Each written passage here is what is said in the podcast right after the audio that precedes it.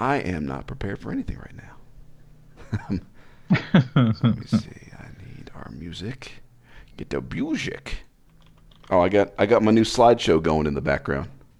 Oh, yeah. I found a good slideshow. It's not as fast as I would like, but I mean that's the best I can do. Let's bring up the agenda. What is it? Okay, there's a lot happening back there. Over here? Yes. What is it? What is it? What is that stand? Tell. This here? Yeah. What is it? That's my lamp. Oh, okay. I can bring it up here. See, it's like, yeah. See, it's my lamp. And it's a lamp, but it's also it's a stand. Yeah, it's got little shelves on it. It's kind of flimsy, but it works. I gotcha. You know. Yeah, and it's funny because my tablet has a little magnetic part on the bottom so I could attach a keyboard to it.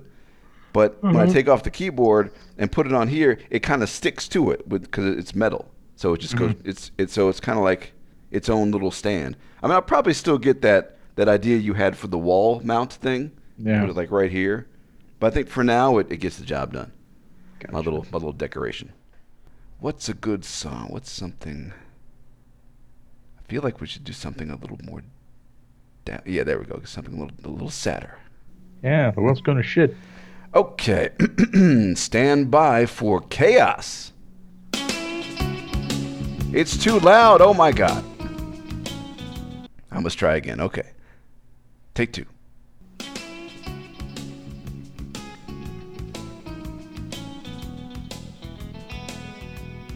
From cassette tapes to the internet, it's WNOD. Yes, it's WNOD. We're back.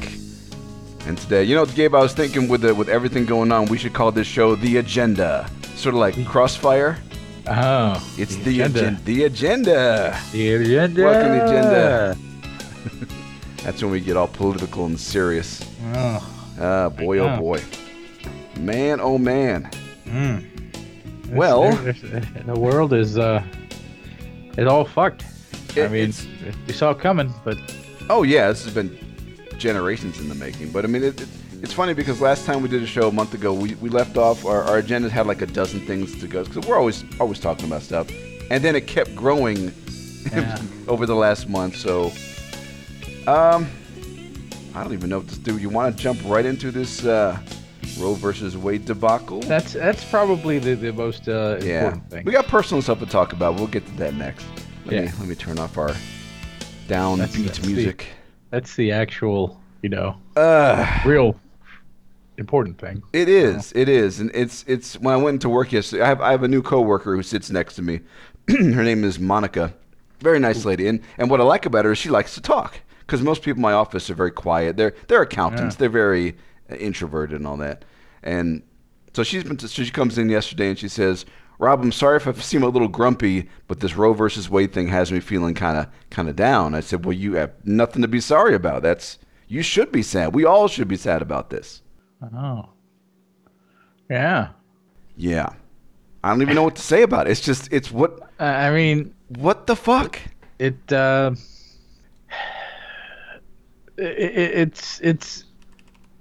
I think what upsets me the most is we had the opportunity, well, not we, but the people in power kept saying they were going to fix this.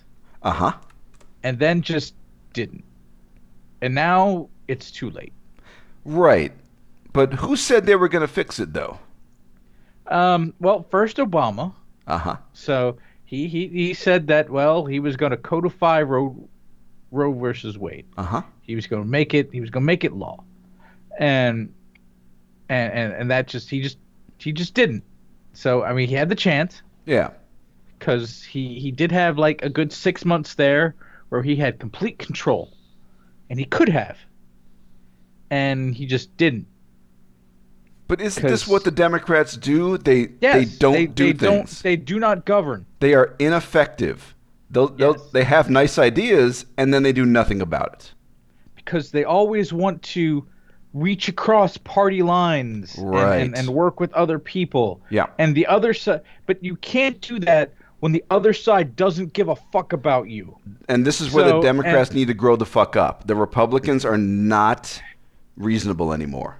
And it's not like, I mean, maybe, and I think part of the problem is the people that are in power have been in power for a very, very long time. And they've still got this old mentality that you can reach across party lines. Right.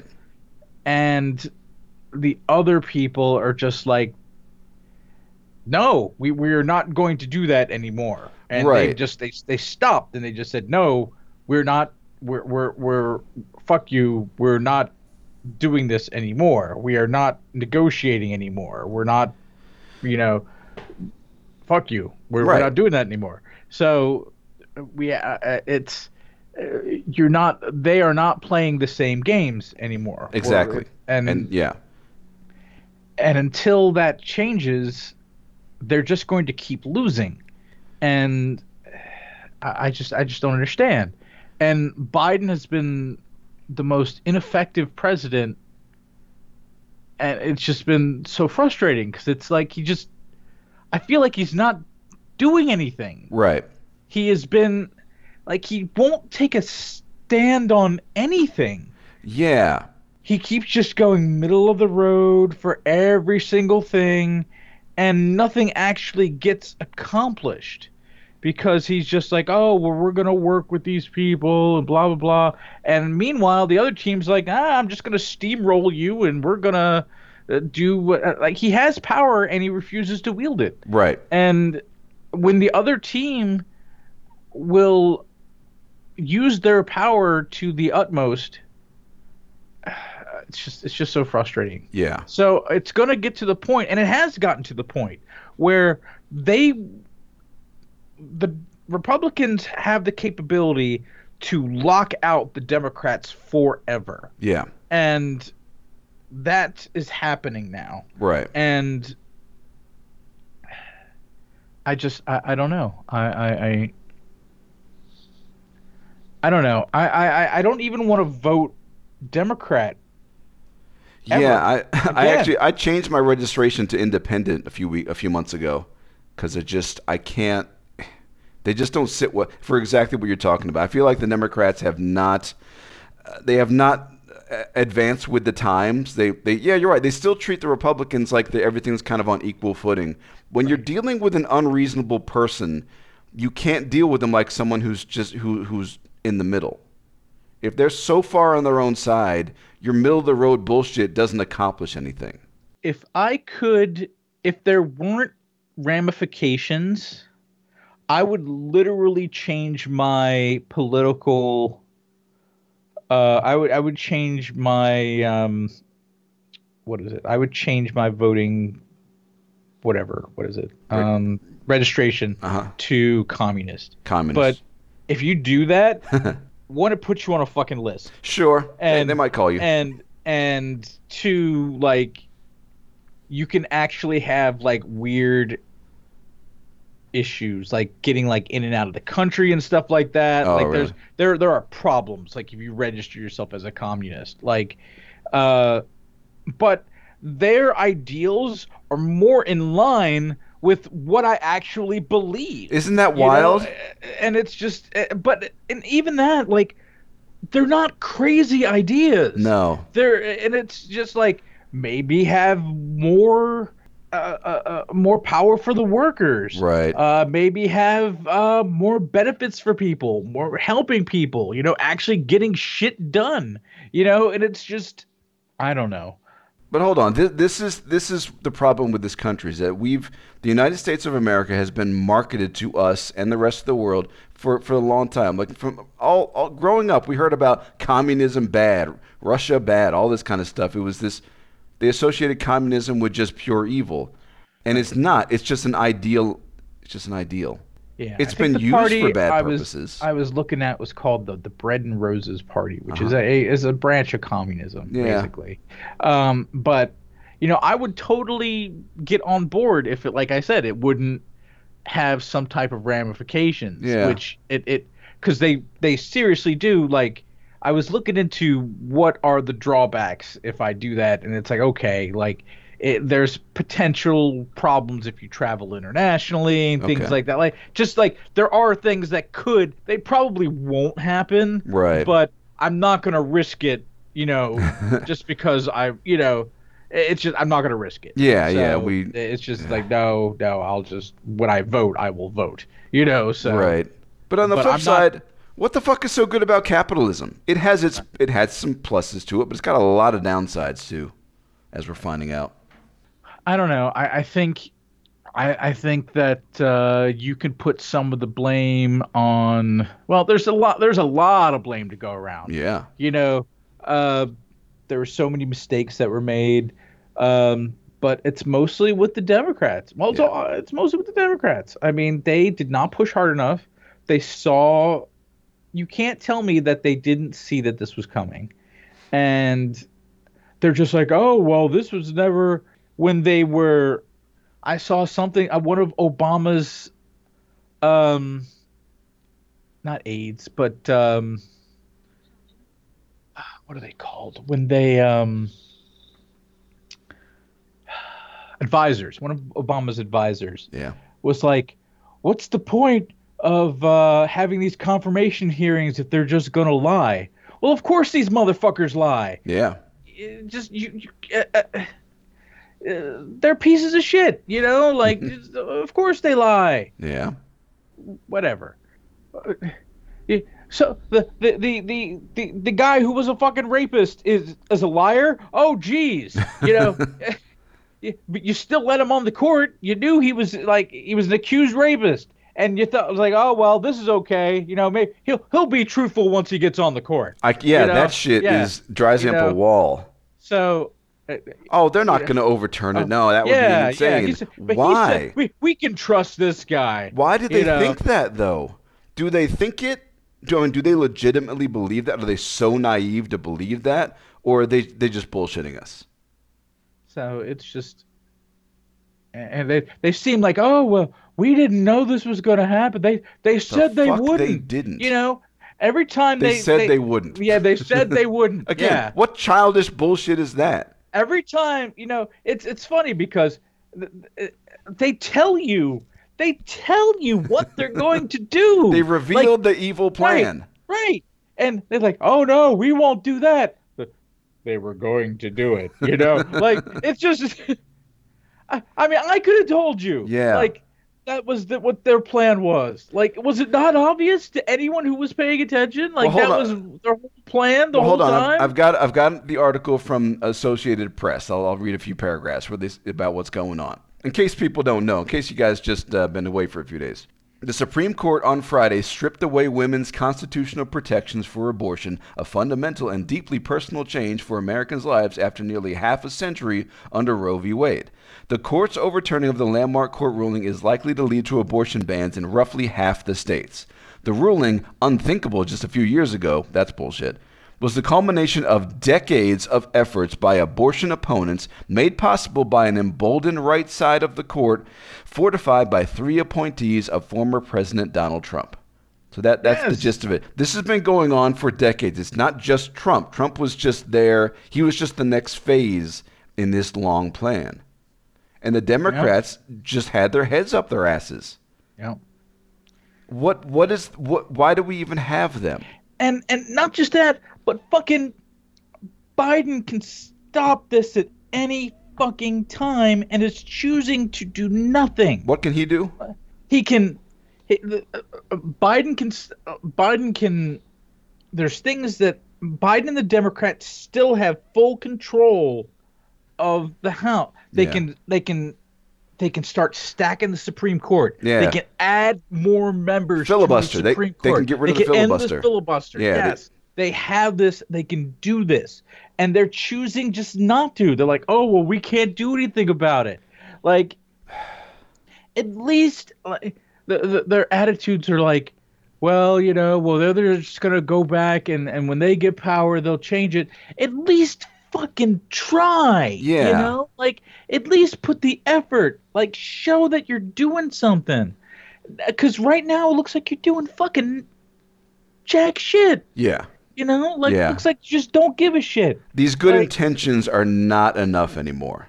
And don't fucking say to vote because we did, and you did nothing. That's right. You know? We've been voting for a long time, and it hasn't changed anything. So now what? We did that already. We tried that. You can't reason with them, though. That's the thing. They're still playing politics like it was 50 years ago. Things have changed now. Things are different. You have to. What do they say on G.I. Joe? You got to get tough. It's time to do that.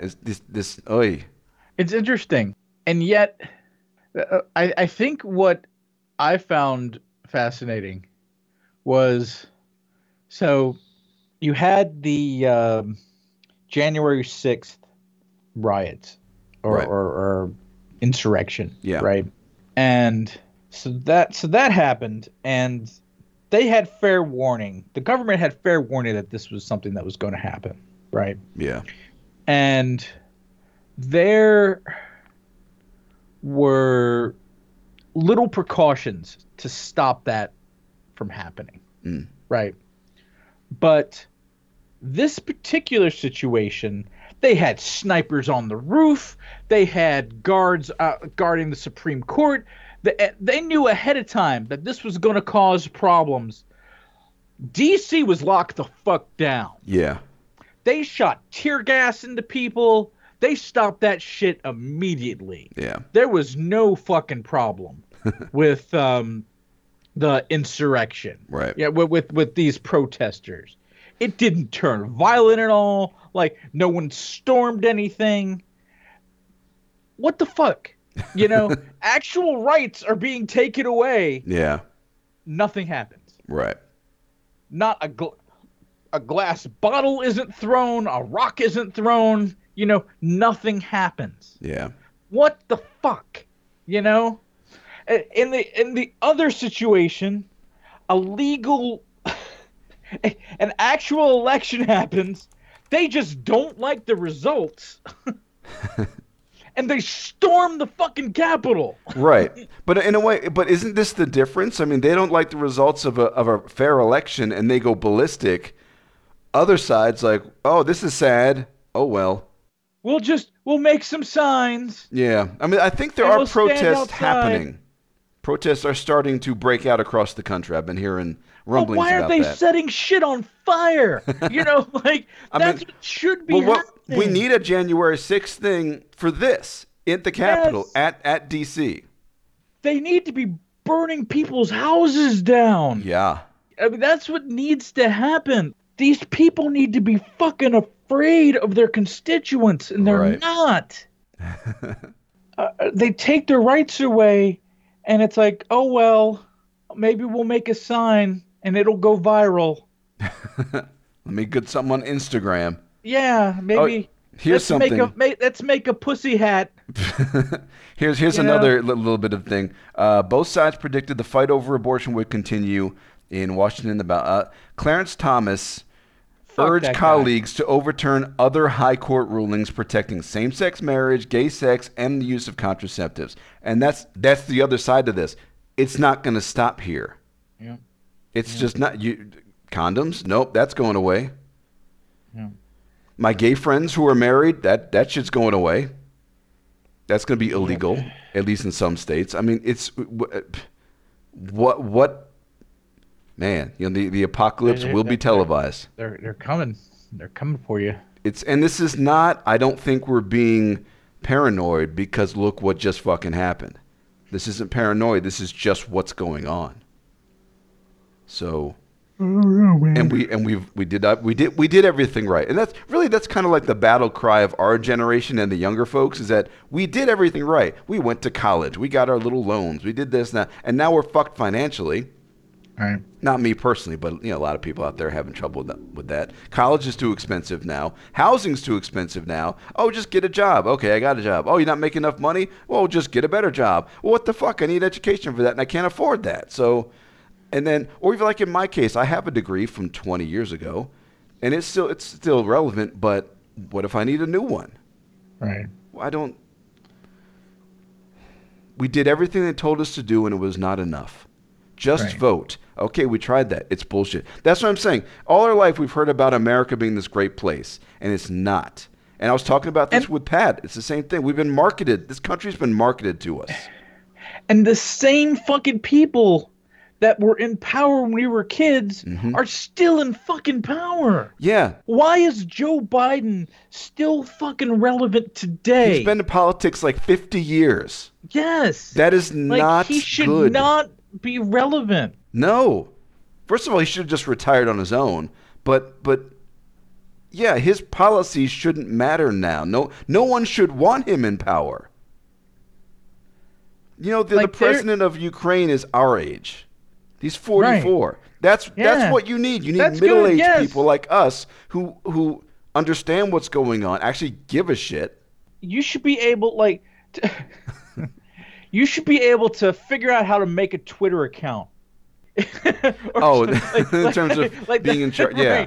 Right. I guarantee you, if you put a computer in front of Biden and say, "Hey, Biden, open up a Twitter account." Yeah, make one. He'd be like, "Oh, fuck." Can you remember a password, Joe? Hey, Joe, open up a Twitter account. Yeah. And or the world's gonna explode. and we're all gonna die. We're all going to die. Yes, well, think about our parents who are that age. They're in their 70s. We like our parents, but fuck, I don't want them to be in charge of anything. I'm glad my dad's retired. Yes, be retired. They should have to pass the phishing email tests, in their jobs. Yes, when they send those test emails. He should get it, they should get a Nigerian email and see you should get real time reactions to see how President Biden reacts to there's a Nigerian prince that wants to give me $1 million. Click here to fix democracy. Oh, gotcha. Yeah, oh, shit, gotcha. You should be able to see how he reacts to that. Oh, Lordy. I think I just invented a new television show. Boomers on the internet.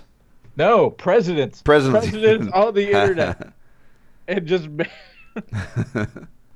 God. I would launch that fucking heart. God. If I didn't fucking hate Trump, I'd still love to watch. What is this email? I'm looking at this email. What? Nigeria. Just, oh my God. Yeah. I watch that fucking God as much as I can. That's a show. That on repeat. Oh my God. Get a free Xbox. What's an Xbox? God, hey, Marla, I just won an Xbox. Marla? I don't know. Oh goodness, yeah. Unfortunately, it's only been a couple of days, a day. I don't have any solutions yet. I'm still thinking about that. I don't have a solution to fix the world yet, Gabe. I'm sorry. I'm sorry. And then last night we're going out to dinner, and Pat's saying we got to get the fuck out of this country. I mean, literally, what is? Don't let her take you to Thailand. I told her. I said, no, I don't really want to go to Thailand. It's kind of hot over there. But I know, because that's exactly that was the first thought in my brain too. Rob's gonna melt. He can't go. And that was her. She actually said she wants to go back to Thailand, and I said, well, but I mean, I don't want to go there, and it's really humid there. I mean, I enjoyed visiting for a couple of weeks. I'll go back on a trip, but I don't want to live there. Not really, and not live there and try to work because I mean, I gotta learn some Thai. She says that I could get by without too much Thai. I could. There are plenty of places that they speak English. I could do stuff, but I really don't want to. I don't think I should have to go that far. I mean, hello, Canada's right there. If we're really talking seriously about leaving this country, right? Now, I get it's tough to immigrate to different countries. You have to have certain qualifications. That's the other problem. People in other countries are saying America's a disaster, and Americans are saying, "Cool, can we live with you guys in Europe?" No, because immigration's tough and it's expensive and it's they don't fucking want us. Exactly. We're tainted. Even people like us with good intentions. All right. Oh, I don't know. I'm not sure where to go with this. It's what's brutal. How do we fix it? What's the solution? What does your cat think? All right. Let's see. How do I fix the world? Ask the cat. All right, how do I fix the country? Cats know things. See. Alice? She's asleep. No, she's awake. All right. Hi, Alice. All right, I'm checking with her. She doesn't seem to have anything to say. She thinks we should take a nap about it. Yeah. She gave me a lick. Okay, that's a good start. Oh. She's not purring, though, so I'm going to leave her alone. She's mad about it, too, you know. Yeah, she's mad. She does not have a uterus, so it's okay. She's like, doesn't matter to me. I'm just a cat. But, yeah. Yeah, what's the solution, Gabe? What do you got? All right, so let's see. Ideas. So, first and foremost, Clarence Thomas needs to go. Uh-huh. He just his wife was involved in the insurrection. Yep. So he needs to go. Like that he is a compromised judge, so he needs to be removed. I don't know what the process is to remove a judge, but I would think that would be problematic. So there needs to be some sort of trial. I don't know if that breaks the law, but it seems like that is a an ethics violation of some sort. Uh-huh. So he needs to go.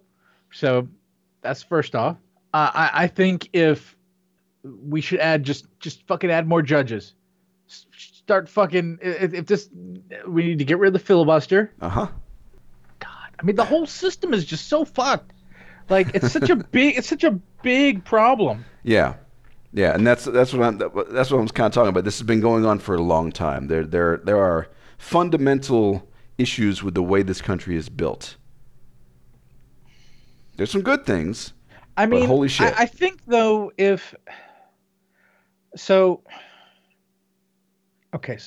a couple things need to happen. So one, Biden can't run next term. No. Because Biden's fucking useless and no one's going to want to vote for Biden. Right. So we need somebody else. And who knows what the fuck Harris is doing. Like, right. I haven't heard a fucking peep from her since she's been in office. Like, yeah, she's been weirdly absent. Yes. Like, I haven't heard one thing. Name one thing she's done. Or that one, like, I haven't heard anything. Yeah, there have been VPs, vice presidents don't really do much anyway. Their job's kind of boring. But usually you hear something. Yeah, they give little speeches or they go to events or maybe they promote a program of whatever the fuck, their own little personal thing. I would think you'd be hearing a lot from her right now. She is a woman. Yes. I'd like to know her thoughts. So what I would do is, all right, so we're going to stack the court. Yeah. We're going to get rid of the filibuster. Like, this needs to happen fucking now. Yeah. Like, right now. Like, emergency session. It's so outdated. Whatever the fuck they need to do. Yeah. This is, like, a crisis. And they need to use anything necessary. They are going to, if anyone, that the party needs to unify. Like, there needs to be an understanding. If you are either with us or you are against us. So if you do not step in line, you will be removed. Okay. So you will be replaced with someone that will play ball.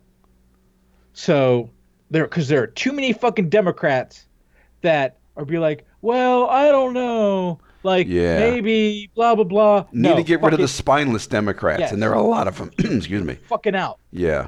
You will be replaced. That's it. Like, you just make a note. Like, your career is done. Yeah. You don't play ball. Like, that's it. You just let them know. So, like, that's it. So, and you do that. Like, I mean, that's kind of what Nancy Pelosi's fucking job is. Right. To kind of keep everybody in line and get and make sure everybody votes the way that the people want them to. Right, right. She kind of sets the tone. Right. So you make sure they're in line. And she's done that before. She's had these. She's cracked down on stuff in the past. We need that now. So that's what you do. So you. Yeah. So I think that you need to grow some fucking balls, and well, so they need to get in there and get this shit done, and it can be done. They're just too fucking wishy-washy to do it. And I'm so sick of hearing, well, you just don't understand because it's about states' rights. Fuck your states' rights. Yeah. You know, some things are not. I'm so sick. of hearing about states' rights. Yeah. Because we all the states receive money from the government. Mm-hmm. All the states, we all work together. We're not all so different. It's not like each state's its own fucking country. You know, like, we're all one country. We need to stop pretending like each state is its own independent organization. It's but that's not what really that's what some like people that. Want, though. They want the states to do that. But it's not like that. It shouldn't be that way, because otherwise we're not a country. We might as well be a few separate countries. It's not right. We need to stop pretending that that's how it is. Yeah. Because it's not really like that. And they're just the states' rights thing. It doesn't help that much. It's so often used for shitty things like this. Right. And we need to get the fuck over that. Yeah. And just this extreme. You can't have the state. You can. I think there's states' rights, and then.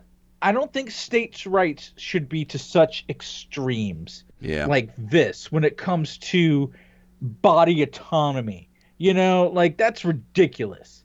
So no. I mean, like, literally, our wives, if they're depending on what state they're in, are either a regular person or they're less of a person. That should not be a thing. I mean, to say this is about states' rights is almost like going back to like Civil War mentality. Yeah. You know? Yeah. And that is a ridiculous argument. Yeah. You know, and say, oh, let's just go back to slavery. You know, this is literally what the fucking Civil War was fought. Right. Over partially. So. And isn't that part of why we have that? I mean, isn't that why we have an electoral college, so that the slave states could still function back then? Yes. I read that somewhere. We need to fucking get rid of this shit. Yeah. And it's just... Yeah, that's the thing. Electoral college, fucking gone. What good are they? It's fucking exhausting. It's madness. Where's me now? Well, where could we go, though? If we wanted to get the fuck out of here, where? Like what country? Yeah, yeah. Like realistically. Probably Canada. Yeah, that's I mean, they're close. Got a little cooler up there. Yeah. And yeah, I mean, I used to date a woman from Canada. She told me about how things were functioned up there, and it was nice. She said, "Yeah, Canada's really cool. You pay more taxes, but you just live your life, and when you're doing health insurance, you get a national card. You get a card from the government, a little health card, and you just take it to your doctor. So it's easy peasy, and it just comes right out of your taxes." And she said, "Yeah, there's no that whole thing about you have to wait months to get in. No." Nothing like that. It's fine. Oh, and then that's the other thing. Like, this whole fucking abortion thing is such a fucking sham. Yeah. In the sense that it's not about... I always read about, it's murder. Like, you don't care about children. And it's fucking bullshit. Yeah. Because they don't care. No. They don't really care about babies. No. They don't really care. Because if they did care about babies... they did care about children, there would be all pregnancies would be all births would be paid for. Right. You know, there'd be health care. There'd be education for children. Uh-huh. There'd be better lunch programs. Yes. There'd be, you know, all this stuff would be taken care of. But they don't actually care about children. Right. It's not about children at all. It's about controlling of women. It's always been about controlling women. Which is based on religion. Yes. It all goes back to that. That's all it is. It's just a fucking excuse. George Carlin did a whole bit about this. Right. If you're preborn, you're fine. If you're preschooled, you're fucked. Right. And it just because they don't really care. Yeah. Because if they did, like, things would be a lot different. Right.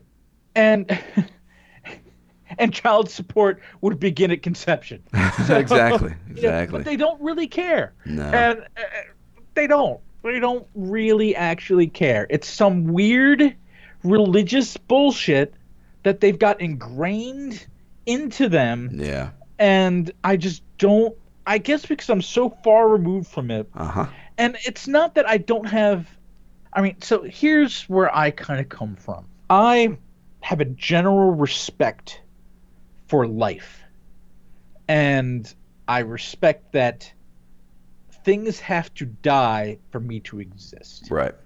Animals die so that I can exist. Yeah. You know, plants die for me to exist. You know, it is part of the circle of life. Circle of life. Yes. It is just, that is just how the world works. And that is how things work. There, and just, I am not hung up on death. Yeah. I live, I die. It is not something that is, I'm too particularly worried about. I don't let it rule my life. Yeah. You know, it's not something that I lose sleep over because I have no control over it. That's true. So, and it is not something that bothers me. I mean, I don't want to die, but I know it's inevitable, so I'm not going to worry about it. So, fuck it. So, you know, I'm just, I'm not, you know, it's not something that I worry about.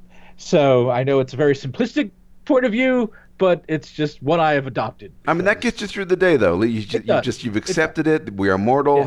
Let's just live our lives. Yes. And when it comes to this clump of cells that is inside of a woman, it is just a clump of cells that is no different than a cancerous body that is also alive inside of you. Right. That's, you know? Right. It's basically, it looks like a tumor. Yeah. It is. I mean, if you let that cancer grow, like it also is, you know, I mean, you could say that it just, I don't see, it doesn't bother me for it to be terminated. Right. It just doesn't, for that clump of cells that, now here's where I do kind of late term abortions and things like that. I feel kind of sketchy about, like, I'm a little uncomfortable then, but if it happens, it happens. That is between the person having it, and that is on their conscience. Right. You know, that is something they're going to have to deal with the rest of their life. I'm sure it's a very difficult thing, and I can't imagine how that feels for them. And that's really the point here, is that ultimately they need to do what's best for them and their body. I imagine that is an extremely difficult thing to go through. Oh, sure. Like something like late, and you know that thing.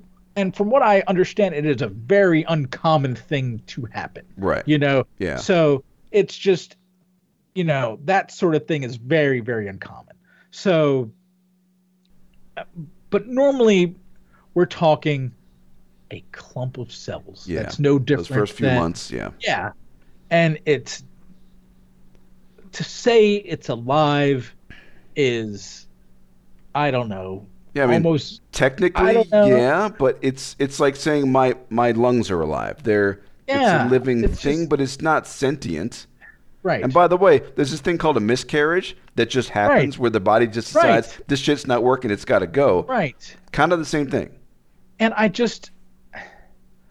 am a person that is also, I feel that I did not have children because I did not feel that I ever had the finances, or it's not that I was against having children. It's just when I was younger, I never felt I was in a financially stable enough, or I had or I didn't have a partner at the time, or just the stars never aligned for me to have a kid at that time. Right. So it just didn't happen. So, and where the fuck am I going with this?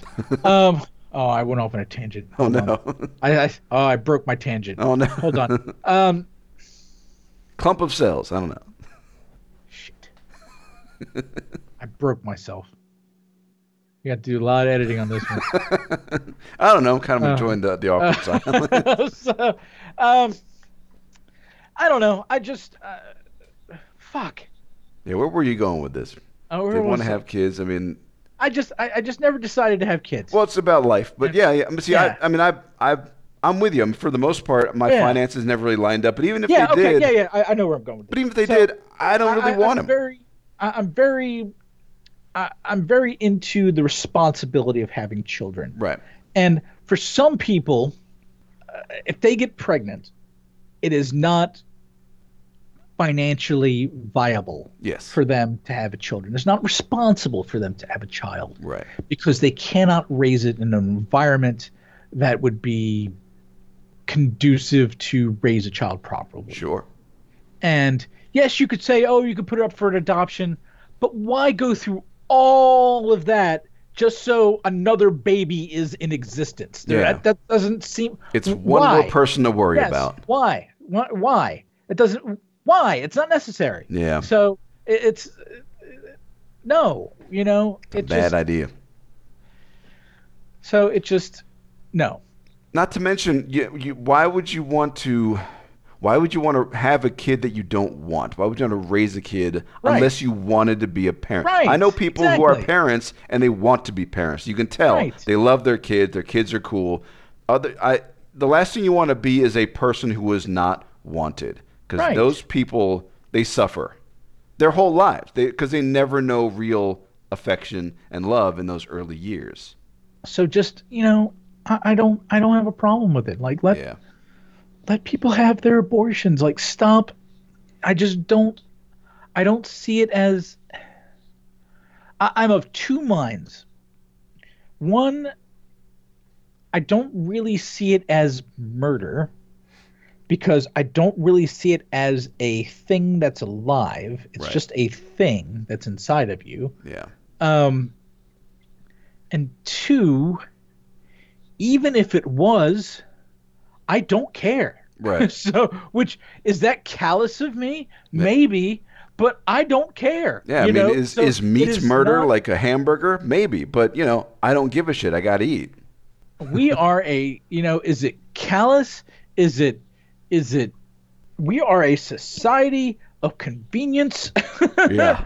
And what's better for society that you have a child that grows up in a home where it's wanted and it knows, it doesn't make sense. Let the abortion happen. Like you shouldn't force someone to have a child for no reason. They should have it if they want it. Right. There's no reason to just have it. I mean, I've heard plenty of stories. There are people who say, like, I was in college, I got pregnant, I knew I wanted kids eventually, but not now. I aborted it, and then 5 years later, I started having kids, and it worked out wonderfully. That's great. That's good. They made a choice. They decided this kid is going to mess up my whole life plan. Let me abort it, and I'll come back to this later. And here we go. A bunch of two white guys telling women what they need to do with their body. Two white men. As they should be. Are you listening, ladies? Are you listening, ladies? We've got all the answers. Yeah, we got the answers. We're going to tell you what you should be doing with your body. Oh, we were the worst. But no, really what we're saying is that you should be able to do whatever what you want to do with your body. Yeah. So if you want to, it's more I'm just trying to explain how I feel. Sure.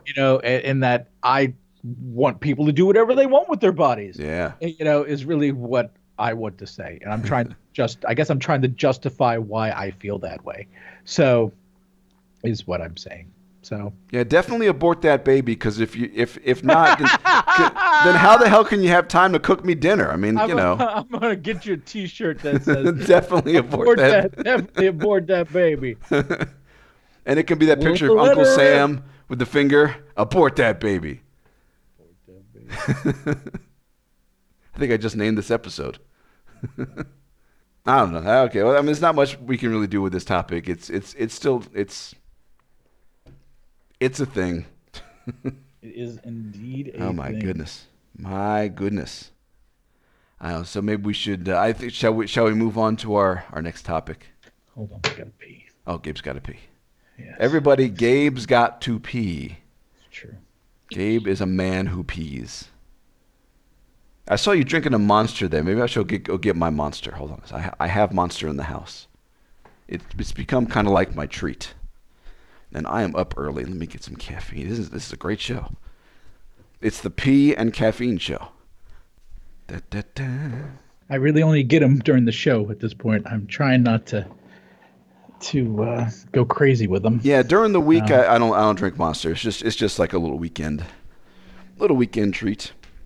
You know, back in the old day when you did that show with Addy, he used to give you Diet Mountain Dew, as I recall. It's true. I should send you cases of this Monster stuff as like my payment for you doing the show. I'm not gonna, but I should. All right, so you had a topic. You've got something going on. You want a sensitive topic that you were hesitant to talk about. Oh my God, this is tough. What? So you don't want your family knowing about something? I don't really know if I want anyone knowing about this. This is rough. I don't think your family listens. I mean, the only one who might listen is your brother. But I don't think he's an active listener. If he is, though, Pete, be cool. Pete's his brother. Oh. What is? All right. Gabe, did you have an abortion? No, I did not. Well, that's it. Before we move on from that whole thing. Okay. Have you ever been involved? Have you ever been with a woman who's had to deal with an abortion, or maybe even just like a miscarriage, any kind of like something like that? Because I have. It is questionable. So I was briefly dating this woman I met online because that's what I used to do. And we'll revisit this topic. And she lived in New York. New York. And I was visiting her. And we had fooled around. And then she told me she was pregnant, and that she was going to get taken care of, but because I'd worn protection, and she was older, so like she was in her I was how old was I? I was probably in my late 20s, and she was kind of in her 40s, so I mean there was an age gap. But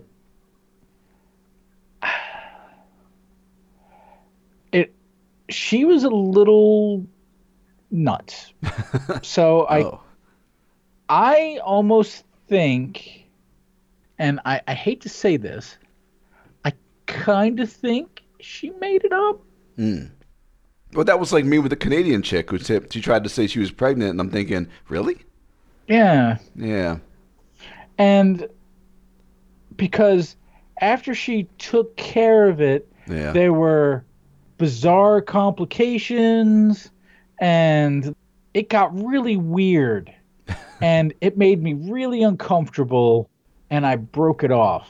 Okay. Because it made me so uncomfortable.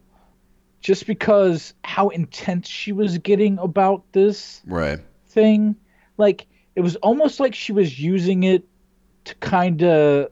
It felt like she was trying to use it to make us closer, right? Oh, okay. That was how I felt, but it in fact had the exact opposite effect. So so you were still a couple when she brought this up. You weren't okay, but then when this happened, you thought, okay, I got to get the fuck out of here. Yeah, okay. Just because I mean I was okay with it. It's like, okay, this has happened. Yeah, you're taking care of it. That's fine, and I was very supportive. Yeah. I was like, okay, like, do you need me to come out there? Yeah. And do you need me to go with you? Like, whatever. Like, do you need me? I'll do whatever you need me to do. Yeah. Like, I was very supportive. But then it just got really weird. Huh. It just, I don't know. The whole thing felt very weird. Mm. And I don't know how to explain other than it just felt weird. And I was very uncomfortable. It was very, her timing was very off. We'd had sex, and then she was pregnant very quickly, and then that's the other. She said like it was just timeline. And then she went to get it taken care of, and then there were complications, and it was just there. It was very quick. Yeah, because it takes a few weeks for things to really pop up. There was a lot of drama very quickly. Hmm. And I was just like, what is happening? It's like she knew. Right. But you said use protection, though. I mean, was there any indication of a broken condom or something? No. Hmm. No, and just... Because you'd notice that. Yeah, and I'm just... I don't know. I was just uncomfortable. So I was like, okay, this isn't working out. Yeah. So... But whatever. I mean, that was really my only time that happened that I'm aware of. I don't know. I kind of got around in my day. So unless there's anything else, no one ever told me otherwise. Gabe was quite the cocksmith back in the day.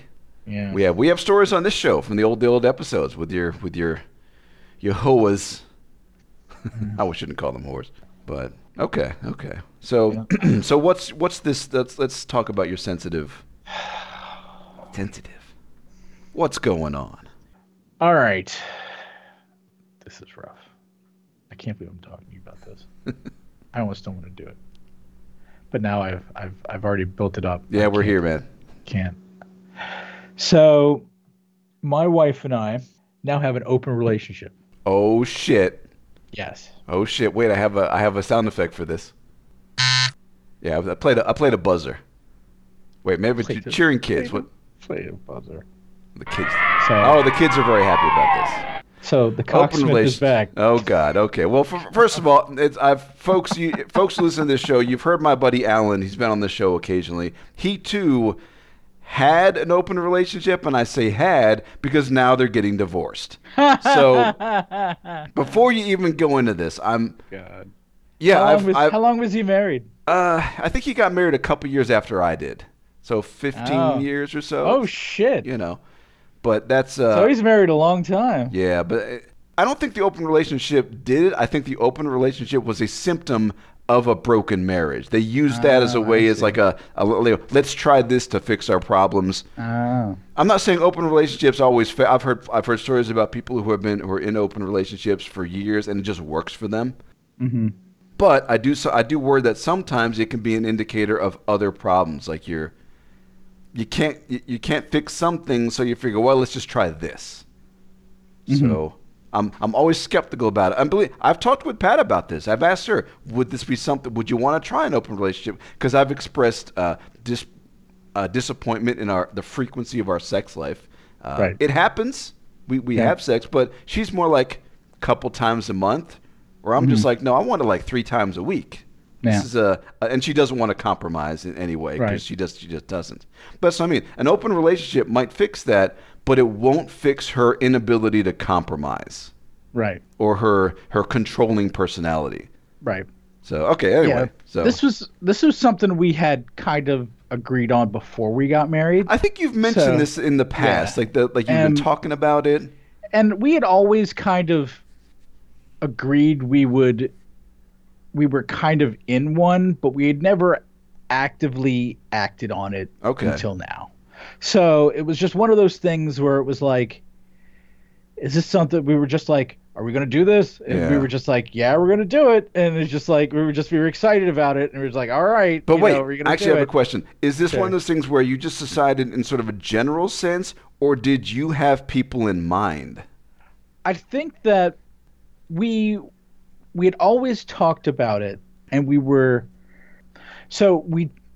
didn't have people in mind at first. Yeah.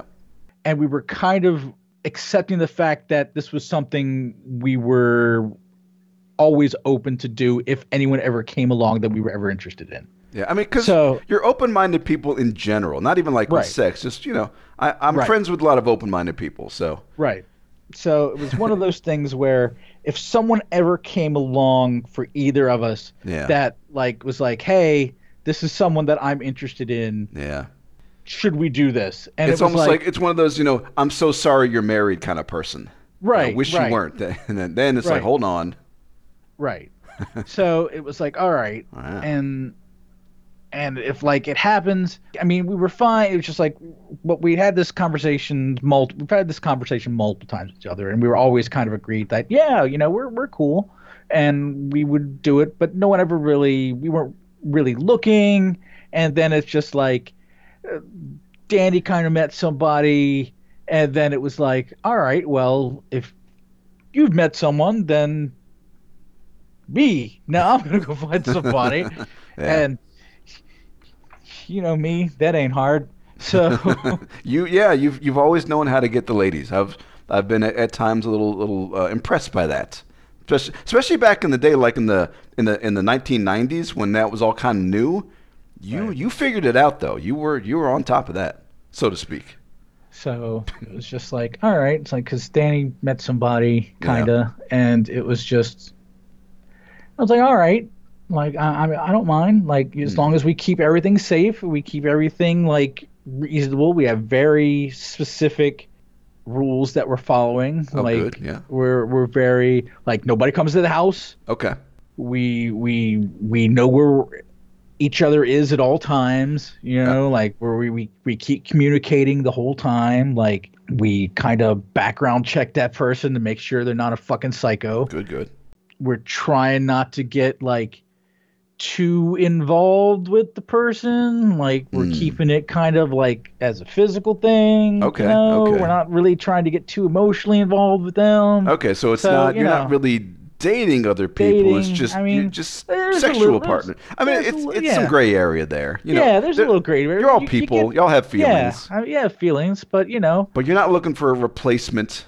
Yeah. Okay. And just sort of not at all. So a little add-on to the relationship. Yeah. Okay. So. And that's where things can get tricky, where you're with someone. Maybe she's got to do it or something, and then after a while, maybe feelings do grow, and then things can get a little tricky. But as long as we're all adults about it. Yeah. As long as everyone's honest about it, I guess. Yeah. I mean, we'll see what happens, you know? I've heard stories. You know? I've heard from my friend Alan. I've heard from people on Reddit. Just, you know, ups and downs. And a lot of our friends do the same thing. Oh, really? Which is kind of, yeah. Why? So, a lot of the people that were in our wedding, like Sid and Andrew and Carl and all, like a lot of the people that were in the wedding, and are also polyamorous. Polyamorous, yeah. Yes, are all in like poly relationships. Yeah, but again, I guess it's not surprising. So, you're open-minded, so you're gonna be you want to be friends with open-minded people, and here we are. So yeah, we've read a lot of books about it, and they're but it's so what I've been doing is.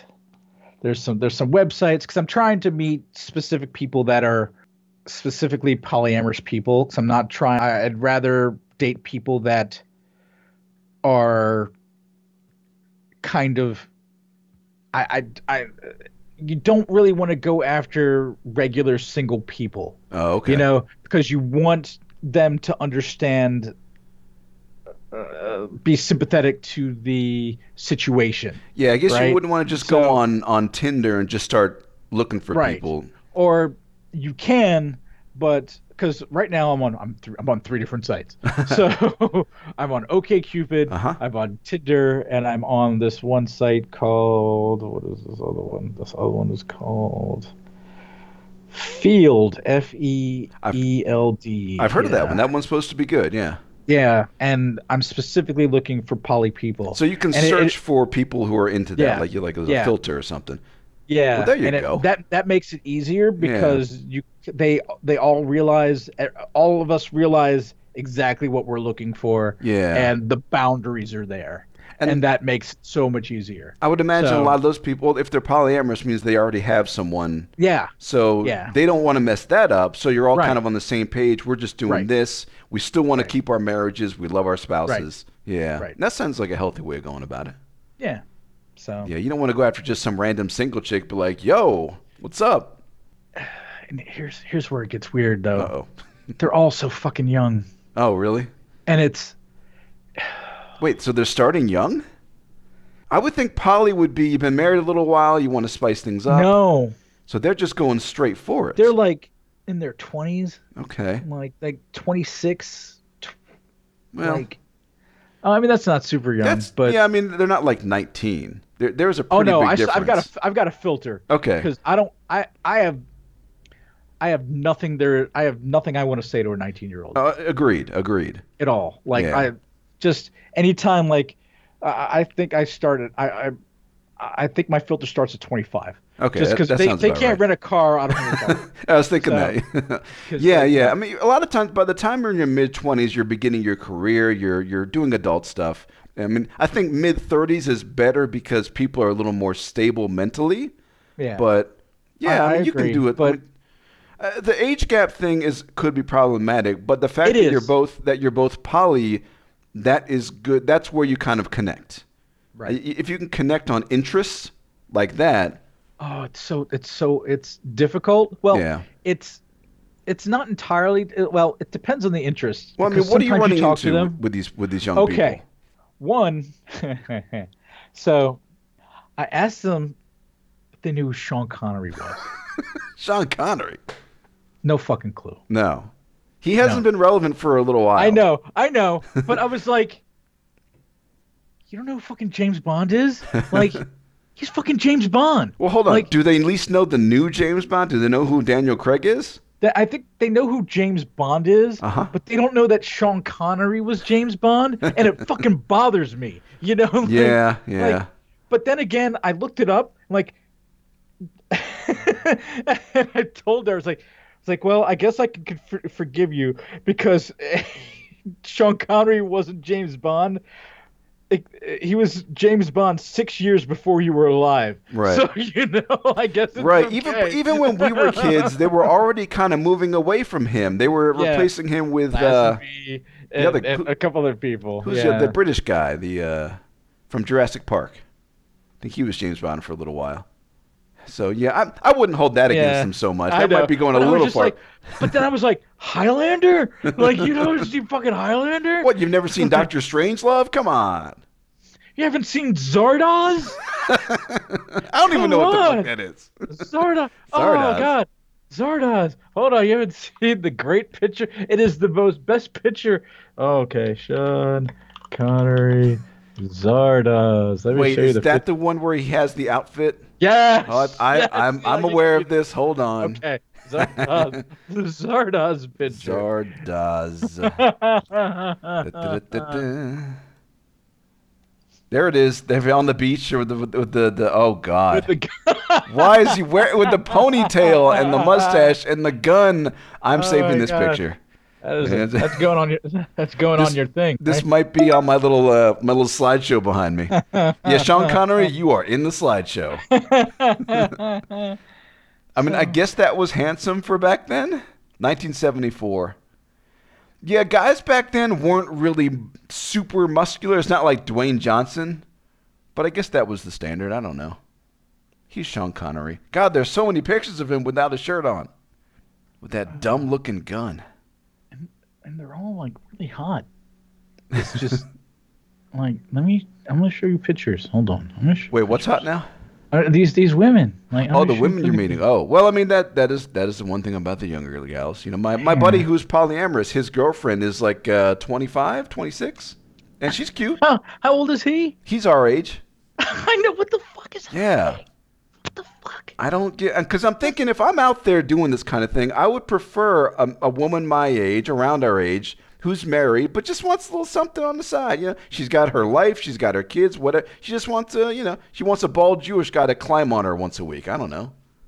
I'm a bald Jewish guy. That's what I thought that I wanted too. Yeah.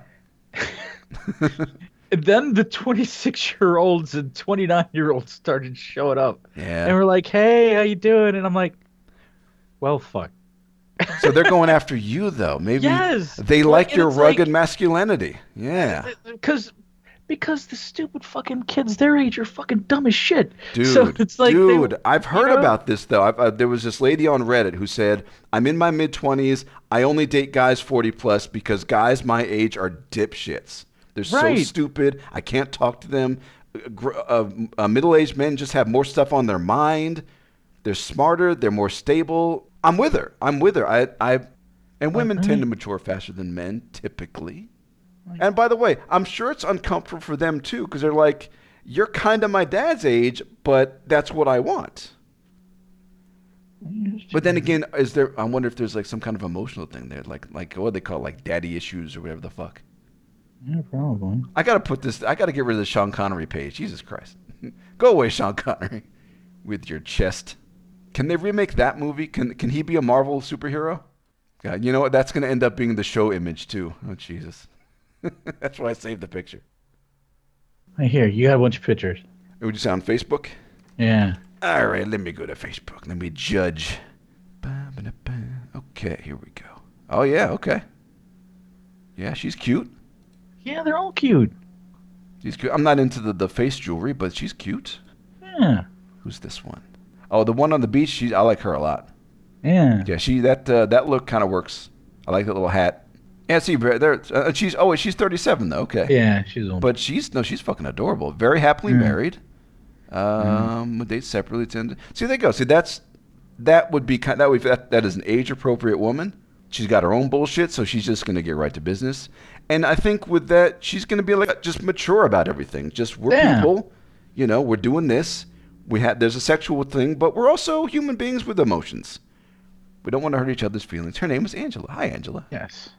So they're like, I don't know. It's just. She's a reader. Cool. And I'm talking. Yeah, it's. I've got a date after I talk to you. Uh-huh. I've got. I'm playing Diablo 3 with fucking.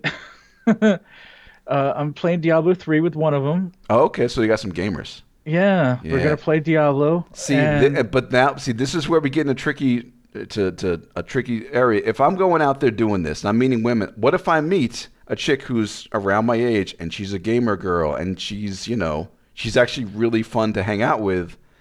That could be problematic. Why is that problematic? Because all of a sudden I'm looking at a better option. You know, I mean, I love my wife, but what if I'm meeting someone I'm thinking, this might be a better partner? These things do happen. So that's why I would be hesitant to go into that world. Well, I mean, you don't want us to think of it as that way. You want to think of it as you've got your – okay, so the terms that they use in polyamory is you have your – you've got your nesting partner.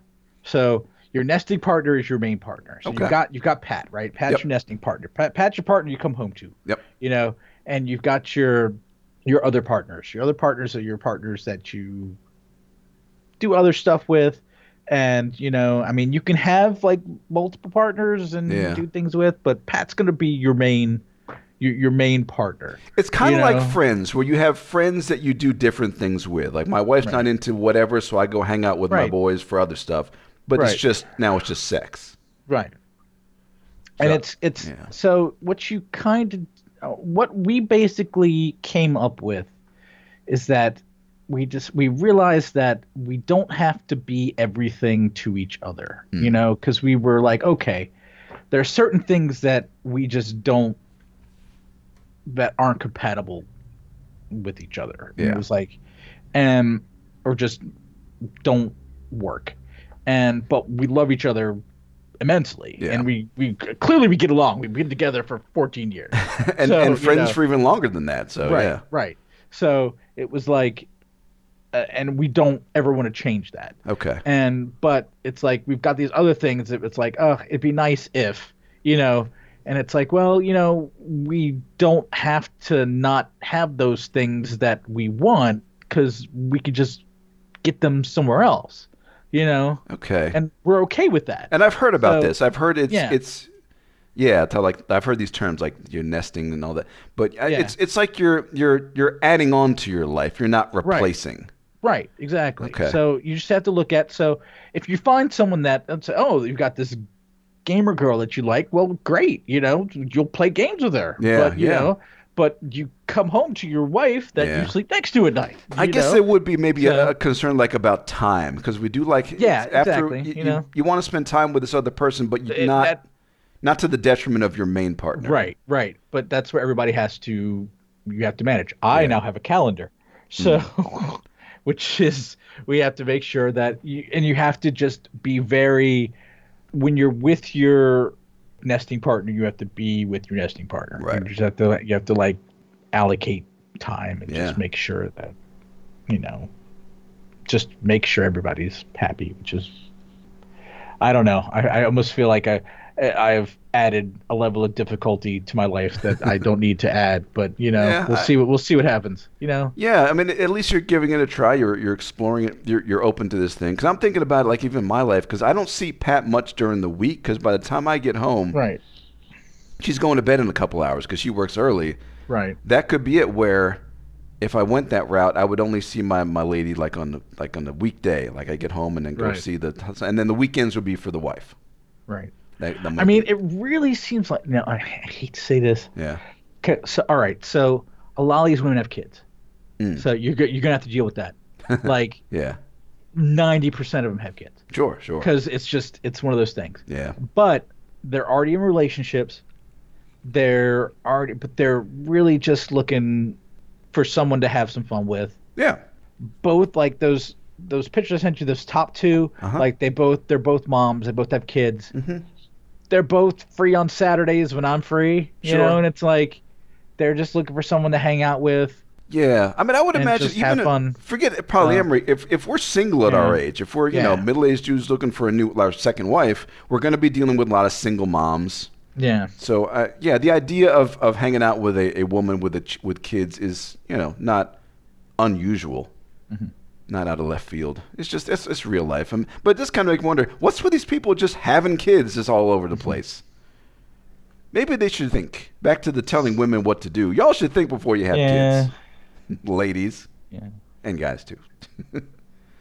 Okay, all right, interesting. So now I have two people on my show who have are doing this kind of thing. Oh, boy. I don't know. I have fun friends. Well, I mean, we'll see. It could horribly blow up in my face. Could. So, I mean, Danny's not sleeping with this guy yet, but it's probably going to happen, and that might change how I feel entirely. So, but I don't think it will. It's just... I don't know. It just, I don't know. It doesn't, I don't think it bothers me. You know, like, it just, all right. So here's the real talk. Real talk. The agenda. Here's the real talk. As long as I'm getting mine, I don't care. So, yeah. I've had it, with her. Yeah, let me rephrase it. I've had plenty of sex with her. Oh, okay. No, not had it, but you've had it. No. I've had sex with her. Yes. It's fine. Yeah. It's great. It is A-okay. Yes. Yay. Thumbs up. Yeah. I'm not losing any sleep. Someone else wants to sleep with one. Yeah, essentially there's nothing new under the sun is what you're... Yes. 14 years, a long time. Mm-hmm. There's nothing new we're going to find out. Yeah. About each other. Every nook and cranny has been explored. Yep. Uh-huh. Yeah, and it was funny when my buddy Alan, when he started the open relationship thing, what he found out was that he did pretty well. He met a string of women. His wife had trouble. His wife was having trouble meeting dudes. That sounds impossible to me. I know, because women can have the power. Yeah. But I don't know. So I think she didn't do as well in the dating, and that caused problems. Because now she's saying, "Oh, I'm having second thoughts," and Alan's like, "Well, I'm not. I'm doing great. What are you talking about? See, work harder." That's where the problem is. Like you have to that balance has to be there. Like you both have to kind of be equally getting yours. Yeah. And if you're both happy with your like side partners, and you're both happy like with each other still, I think it works out. Yeah. Once that balance starts shifting, it becomes rough, I think. Kind of hurts your ego. Yeah. And that's where I think I would start having a problem, and I think that's where she would start having a problem. I mean, you have to be a little flexible. There are going to be some ups and downs. You might have some down months, but yeah, I would imagine Pat would have a lot easier time in that because she's still a pretty good-looking lady. But see, I don't know if she would want to do it because she's just busy. She's a busy gal. But we have talked about it. What is her general opinion? She's not interested. She does not want to share me. No. She likes monogamy. And I look at it as it's not even an emotional thing. It's more just a sex thing. And I've told him it's just we have different libidos. Right. You know, I'm not like an everyday kind of guy, but you know, 2-3 times a week. Well, I've got some books I can recommend. Books. I do. All right. Hold on, let me find them here. Yeah, I mean, you don't have to read them, but I mean, I'm not gonna say, "Hey, Pat, you should read this book." You know. Let me find them here. But if you would like to listen to them. Oh yeah. About, where is it? It's The Ethical Slut. The Ethical Slut. It is the premier polyamory book. It's on Audible. Not that I'm trying to sell you on it, but I'm just saying it. It's something that you. It's a good. It's very. It gives you very. I mean, yeah. It just kind of breaks it down into like communication and things like that. Actually, I'm gonna go to Barnes and Noble because that's where I get my books. But you do the audio books though. Maybe I should get Audible. I like audio. Let's see. There we go. The Ethical Slut, a practical guide to polyamory, open relationships, and other freedoms in sex and love. I can get the Nook book for $13. Maybe I'll just go ahead and I'll wish list that and check it out later. I could just be reading it next. I'll just be sitting on the couch reading it next to Pat. Like, oh, what's this? Hey, Pat, look at this weird thing that I've got right here. What's this all about? Yeah. I don't understand. I'm learning something. I'm reading nonfiction. Look, there are no pictures. It's not a comic book. It's not manga. Been reading a lot of that shit. Okay, I'll give it a look. Let's see. The Classic Guide to Love, Sex, and Intimacy Beyond the Limits. Well, you know, I learned a lot from The Joy of Sex when I was a kid. This is like the next version of this. This is like the next step. The Joy of Sex with someone else. That's not your wife. That's right. So, I don't know. But it's interesting. The Poly Bible, they call it. Okay. Yeah, it's I don't know. I find a lot of people, a lot of interesting people. It's yeah, and that'd be one thing. I mean, if Pat's not into it, there's not really much I can do because if I proceed now I'm just an adulterer, and I don't want to be that because despite our infrequent sex, I'm generally happy with my marriage. I think that's important. I mean, if I was miserable, that'd be a whole different story, but I'm not. Just want to spice things up. Little spicy. Yeah. And I think I'm not bad for a dude in his 40s. You know, shave my head and get my beard. I'm looking all right. I get some looks now and again. Well, I'll help you with your dating profile. I mean, well, here, I'll read you some of my dating profile. Oh. I think it's funny, and you can tell me if you would date me. If I would date you. Because it immediately has a Star Wars reference. I'll tell you. All right. Are you ready? Ready. All right. Ready. So, 9 out of 10 dentists. Let me start over. Hold on. 9 out of 10 dentists would say I'm hilarious, except for Dr. Avazian. Fuck that guy. Besides, he has a death sentence on 12 systems. I don't think he was a dentist. Yeah. See, a nerdy chick would get that. Yeah. So, there you go. It's cute. It's not a knee slapper, but I enjoy it. Damn, I thought it was a knee slapper. I'm very cynical these days. Who references Dr. Avazian? Gabe, I've known you for like 35 years. I've heard all your jokes. Oh, you don't like Dr. Avazian jokes? I like Dr. Avazian, but, you know, he has a death sentence in 12 systems. He's kind of a one-off character. He's kind of right. Why was he in Rogue One? I have no idea. I don't know why he was in there. I know. Did he get a series? They're giving everybody a series. The now, Dr. Avazian series? Yeah, Dr. Avazian and his buddy Frank, or whoever the guy is. Oh, so Obi-Wan. Oh, yeah. Have you seen that? I've seen it. I've finished it. Oh. Well, here's my review of Obi-Wan. Okay. You ready? Yeah. Watch the last 30 seconds, and don't watch the rest of it. Oh. That's my review. Did you not like it? No, it was terrible. Oh, it was terrible. No, I liked it, though.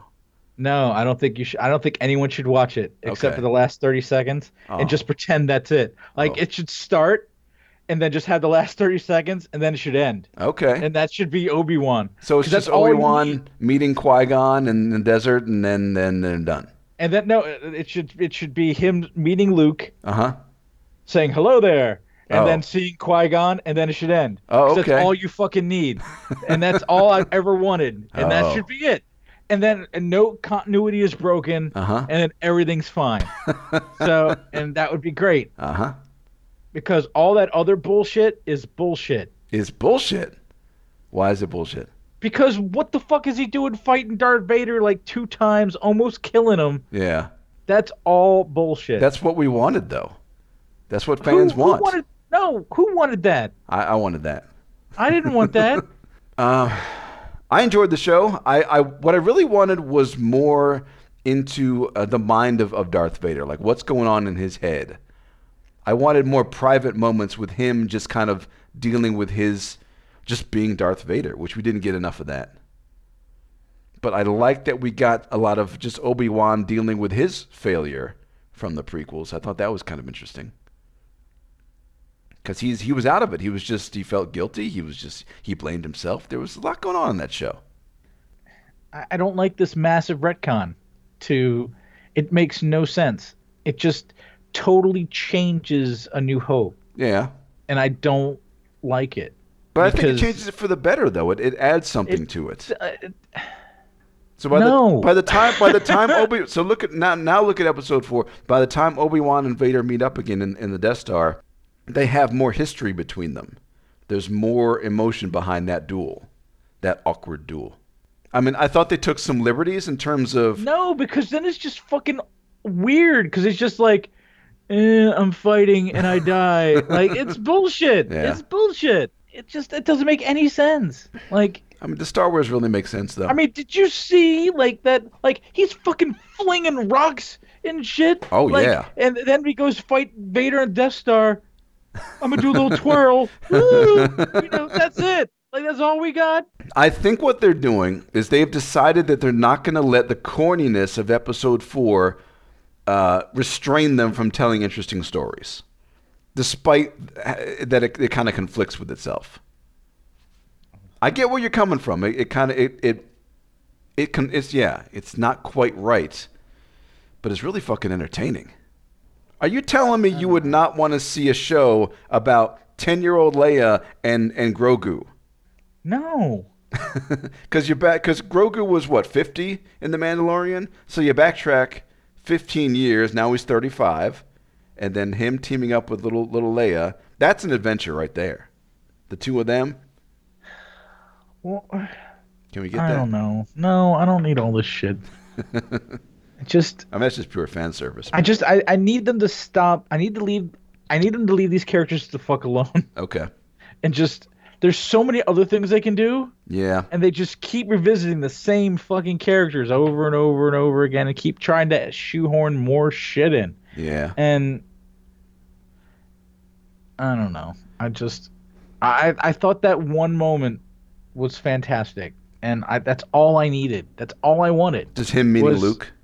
Yeah, like him meeting Luke, and those are the kind of things that realistically could happen. Sure. And that we know happened. Yeah. Because that fits the continuity. Yeah, because Luke knows who Obi-Wan is. He's not really friends with him, but he's like, oh yeah, old Ben, I know him, yeah. He's like the guy down the road. Right. And it's like, okay, like he saw, and it's like, oh, he gets to meet him, and then he sees Qui-Gon. I'm like, oh, that's really cool. Yeah. And that's all you fucking needed.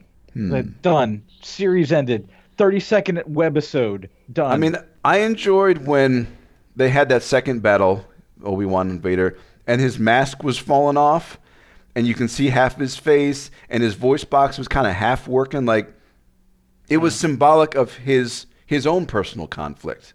I kind of like that symbolism. I enjoyed that. I mean, a bit melodramatic, but it worked.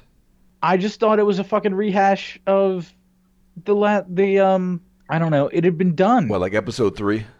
A rehash of episode 3 and episode 6. Episode 6. A Return of the Jedi? Yeah. It just, I don't know, like it feels kind of anticlimactic, because now we've already shown how vulnerable Vader is in a time where Vader's at like almost the height of his power. He is, and it's and he gets his ass kicked. So he does. Like, but I mean, for the rest of the show, Vader was kicking ass, which is I like seeing that, because that was, that's prime Vader. He is at the height of his power. And it it also is like, so Obi-Wan could have stopped all this bad shit that's about to go down, right, and just fucking doesn't.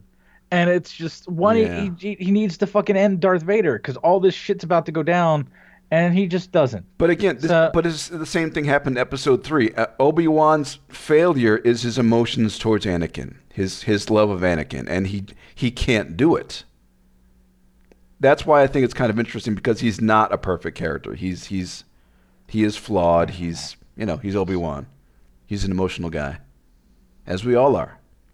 We're just little balls of emotion. So I think in that regard, I think it was good.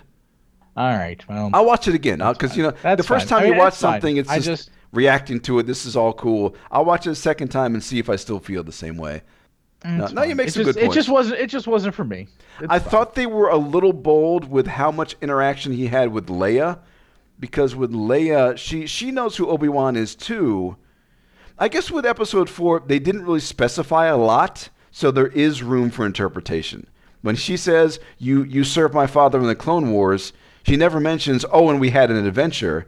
That's okay. They can work that in there, and it could be canon. Maybe they'll edit it. Like they'll edit it. You served my father in the Clone Wars, and we went on an adventure. That's the new special. But it should be a terrible edit. Yes. It was me and Mr. Black. It'll just be a speech bubble. See, now we're getting somewhere. Disney, can you make this happen? And the ridiculousness of Luke being attacked inside his little hut on Tatooine. I thought that was stupid. Yeah, why? We didn't really need that. I think Luke should have stayed more disconnected from the violence. And he could have been like, yeah, remember that time I got attacked by a fucking Sith inside my, right. Or an Inquisitor came and attacked me? Right, because the way... I remember that. In Episode 4, Luke and Ben, they knew each other, but Luke saw him as just, oh, he's the old wizard that lives here. There was no indication they'd ever had an adventure. Right. Or something like that. They didn't really... But again, it's a 44-year-old movie. They're working with what they got. Fuck your Star Wars. God, I'm such a grumpy old man. I know. I know. Yeah, God, yeah. I got to stop. Especially if I'm hanging out with fucking 26-year-old. Yeah, I got to chill out in the grump. Yeah, Gabe, do you know who The Weeknd is? The singer? I am aware of The Weeknd. You should know him. Because he's very popular. Only because Liam Neeson introduces The Weeknd in a GIF. And he goes, ladies and gentlemen. No, not Liam Neeson. James Bond introduces The Weeknd on Saturday Night Live. Okay. And he goes, ladies and gentlemen, The Weeknd. The Weeknd, yeah. And it's an awesome gift. Okay. That, yes. I'm aware that The Weeknd, I couldn't tell you a song from The Weeknd. I know, one of his songs. Because they play it all the time. Because I work at a casino. They keep playing that one song over and over again. It's whatever song. It sounds like an 80s song. It's pretty good. Is Working for the Weeknd one of his songs? No, that's that's something else. Everybody, that's Loverboy or something like that. That's when they ask these girls, do you like Loverboy? Do you know what the 80s are? God. You ever heard of Duran Duran? Oh, man. All right. Well, one of them that I'm talking to likes old goth music. So I'm like, all right, we can get along. What is old goth music? What does she listen to? She listens to, her name is Spooky. Spooky. That's her name. Legit, that's what she likes. I don't even know what old goth music is. Hold on. Typo Negative. And, okay, Typo Negative. Let's see. What else does she listen to? She listens to Bauhaus. Okay. And and I'm getting to learn. God, all these multicolored haired girls that I'm talking to, they have different orientations that I'm learning about. Orientations? And, oh my God, there's so many fucking labels, Rob. Oh, okay. Labels. There's a label for fucking everything. And that's where dating the younger gal would be frustrating, because I'm just trying to talk to you like a regular. I don't need your whole persona. That's the problem with these younger folks. They have personas now. She's a demisexual. Demisexual. Okay. What is that? Dare I ask? Well, let me rephrase. She is a non-binary, pansexual, demisexual. Okay. So let me explain to you what that is. All right, you ready? So, are you sitting down? You're sitting down. I'm sitting down. Okay. All right. God, about all right. Ready to stand up. Let me old man this. Let me old man at you for a few more minutes. All right. So, pansexual is like being bisexual, but you don't discriminate in men or women. You also do non-binary and other things. So it's not just men or women. Okay. So you're open to all the gender types. Okay. But she's a woman and non-binary. So she's kind of in between. So, but she's a woman. All right. Okay. So I whatever makes her happy. Okay. So yeah. So demisexual is someone that it takes a long time from them to form a connection with someone before they feel attraction to them. Hmm. So they don't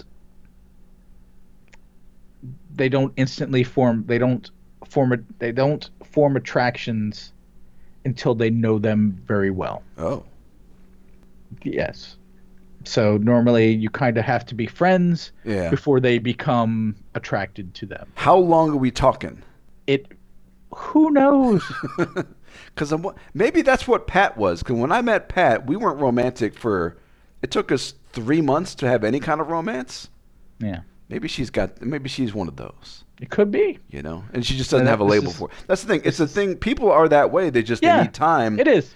Your women here have just developed labels for it. Yeah, they've just come up with actual terminology for it. I guess. And this is the one I'm playing Diablo with today. Okay, all right. And she's remarkably sweet. Huh. And she's very fun. Interesting. So, but she's very excited to play Diablo. Okay. So cool. I was like, all right, you want to play Diablo? That's cool. Yeah. So it's funny. Fascinating. So, this is going to be an ongoing thing because I'm going to continue to have questions. This is so bizarre for me. Yeah. Because I feel so guilty. As if we didn't already have enough topics on this show to go over. Now, add this to the mix.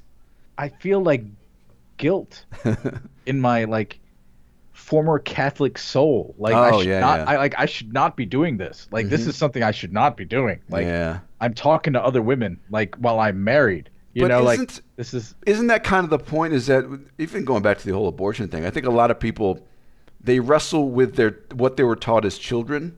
Yeah. I mean, I was raised in a family where I got half Jew, half not, and nobody wanted to talk about sex. So I've had to learn. I learned more about sex from my college girlfriends than from anyone else. Especially learning about being not ashamed about our sexuality, about liking sex. It's okay. We are sexual beings. And it's sexual. And also it's like, I think the other guilt I feel is like, the more I pursue other people, the more permission I give Danny to pursue other people, which is kind of a weird thing. Yeah. That makes me feel weird. It's new territory. This is all new territory. It's okay. Strange. It's okay to feel awkward. Yeah. My whole life is awkward. I mean, you know. Yeah. Man. Fascinating. It is. Fascinating. Well, we're getting close to the 2 hour mark. I feel maybe we should we will revisit this topic as your adventure continues. But let's just go through a few quick things. I guess one thing DJ Batman. Oh, rip. DJ Batman has died. F's in the chat. Yeah, wait, what? F's in the chat. What does that even mean? It's a internet thing. Oh, internet thing. Okay, you and your internet terms. Yeah, for folks, if you don't know, years ago, Gabe and I would go to Ocean City on occasion. In fact, we recorded a couple times on this program. Ocean City, Maryland had a guy named DJ Batman. His name is actually Michael Beatty, I think is his name. He was one of these he lived in Ocean City. He's like he's a DJ, but he's like a television announcer guy and just this, what the hell was he? Like a party guy. Yeah. He was this public figure and people love him. And now he's dead. He died of cancer. But he's got this kind of like old school, almost like who's that? Wolfman Jack, almost that kind of like classic radio. All right, that kind of guy.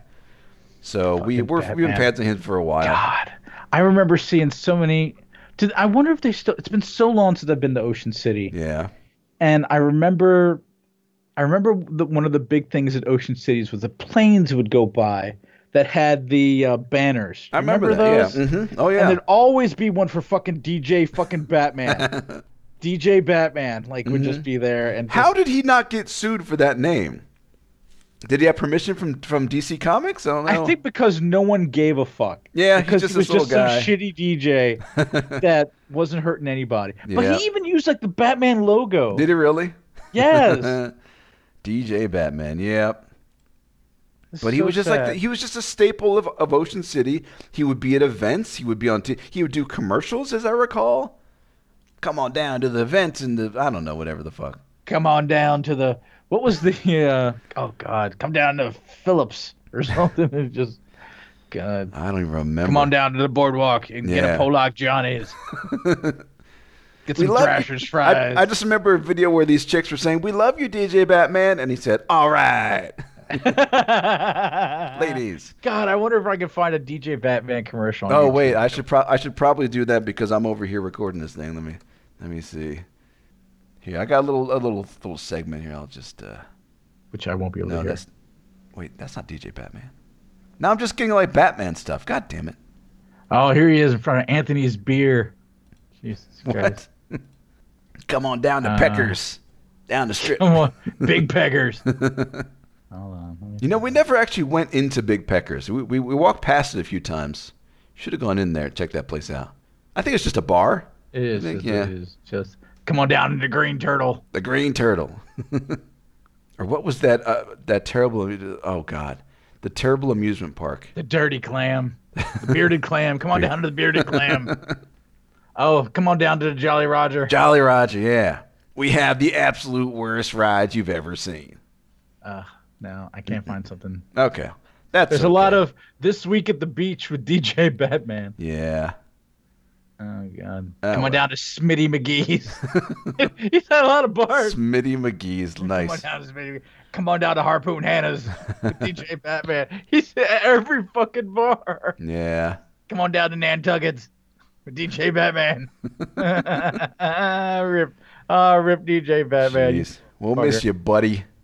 Come on, you two. And welcome back to This Week at the Beach. There he is. Once again, it's coming to you from Ponzetti's Pizza up here. Perfect place to go before and after the theater. I can't believe, Glenn, I'm on the third generation of people here at Ponzetti's. Oh, he's got the accent, yeah. I guess I can't believe that. He's got that Baltimore accent. All right, a lot of things happening all around Ocean City. You might want a pen and some paper to write this down. A lot of entertainment. Going to start at Secrets on 49th Street Thursday. DJ Wax. They call that Little Friday. That's Secrets right there on 49th Street. Friday, 11/11 in the big Morley Hall. Inside Morley Hall, let's see. It's Rue Smith at 9 o'clock. No, I'm sorry. Go-Go Gadget at 10 o'clock inside Morley Hall. Rich Whiskey and Ren Smith out at the Tiki Bar, 5 o'clock. The entertainment starts at Secrets. Okay, taking you up to Galaxy 66 Bar and Grill. Friday nights, they're a big jazz night. They have a tremendous night on Friday. Starts about 7 o'clock. Philly George Band's going to be there. Very popular local band on Friday. At Galaxy 66, and of course, Tuesday is the day for three courses for $30. Okay, that's good enough. We got an idea of who that guy is. Excellent, excellent. I should probably like this video. Yes, I'm the first person to like this video. Anyway, okay, so there you go. DJ Batman, dead of cancer. Rip. All right. Be fondly remembered. He will be. We'll in our hearts. DJ. Next time I will go down. Next time I'm in Ocean City, I will go down to Anthony's and remember you fondly. That's right. Get a sub. There you go. Get some boardwalk fries. Go down to Thrasher's. Well, before we get out of here, let's go over what we've been playing. Have you been playing games? Obviously, you're kind of busy with these women. I've been playing the dating game. That dating game. God, it takes up so much time. Talking to these women. Yeah. You gotta talk about their feelings and shit. Oh my God. Gotta sell yourself. It's annoying. It's like a second job. Yeah. It is because you gotta. I mean, there's you just got so many, like, you because the way the I don't know I just you, so the way the sites work, I don't know. When was the last time you've been on a dating site? It's probably been some time. That would have been when I met Pat. So that would have been 18 years ago. I mean, you got to send them. You got to match with each other. Yep. And you have to like send them a little intro. They want money out of you now. Like there's no. It's very fucked up. And most people have a free account, so you have to.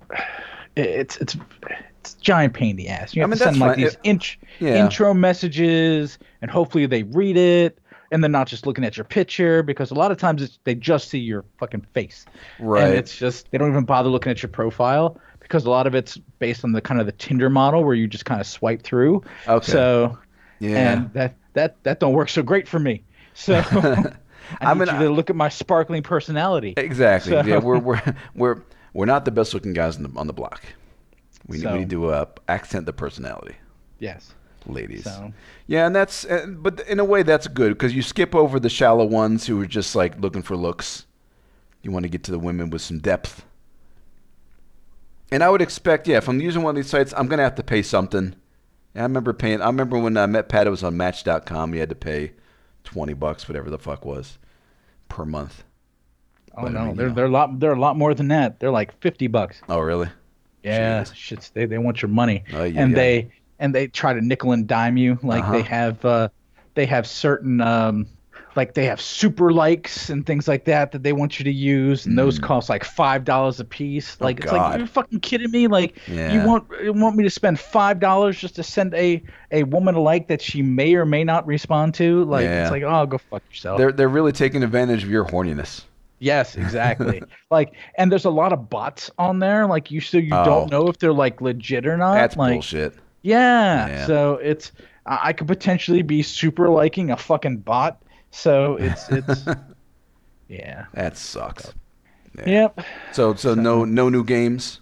I've pretty much been playing. Well, when I was playing games, I was playing just the Magic. Magic. Okay. So yeah. No, nothing new. I did finish installing Baldur's Gate 3. Yeah, me too. And I'll probably be playing that at some point tonight. Yeah. Or today if I don't hear back from Miss Spooky. Spooky.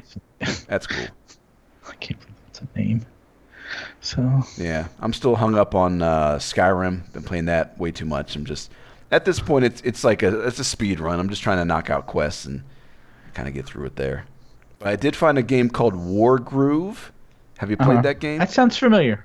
Yeah, it's this really neat kind of a turn-based strategy game that it looks like an old-school strategy game, like PlayStation 1, Super Nintendo kind of graphics, kind of your blocky kind of thing. It's similar to another game called Langrisseer, I think was the name of it. Yeah. It's really good. I'm enjoying the hell out of that game because it's I love it. And I know you and I, we played that new Shredder's Revenge last weekend, and we're gonna return to that one next time we play some stuff. That was fun. I'm enjoying that one. I think that's all. Did I play anything else? Nah, mainly just been Skyrim. Did I play any? Oh, I started Fun Bag Fantasy 2. Oh boy. My adult visual novel, and this one actually has achievements, so that's even better. But so far nothing's happened. I think I'm only like an hour in or something like that. Like 30 minutes in. There's been no sexual activity yet.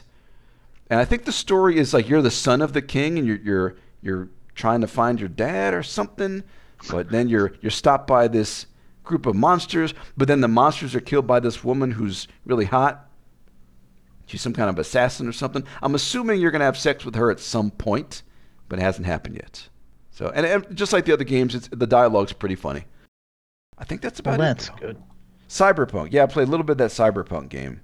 Oh, I love fucking Cyberpunk. Yeah, that game's cool. It's a lot of stuff going on there. I think it's really interesting. Like I think that Keanu Reeves does a really good job. At first, I think he sucks, but as you get into it, like I find the character compelling. Yeah, I heard that he's in there. I'm sure I'll meet him at some point.